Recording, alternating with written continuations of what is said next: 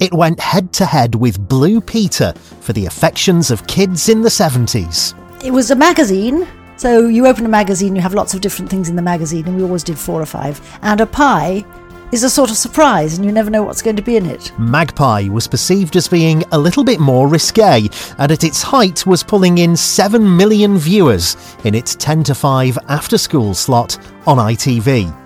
Just what was Magpie's magic? Yeah, it wasn't difficult to be more hip than Blue Peter. Blue Peter was a conservative show, so there was, certainly was an attempt to get some of the Blue Peter audience, but it was meant to be just a bit more interesting and a bit more lively. We've brought back three of the show's presenters for a special reunion on Distinct Nostalgia. We were more like the kids, you know, because we were younger, but there was also a feeling of us being a bit more radical, just a bit more in tune with the people that, you know, watched us. We had 7 million people watching twice a week. That's Douglas Rae, Mick Robertson, and Susan Stranks, back soon for a special Magpie reunion, only on Distinct Nostalgia. More than a podcast. Go to distinctnostalgia.com or search wherever you get your podcasts.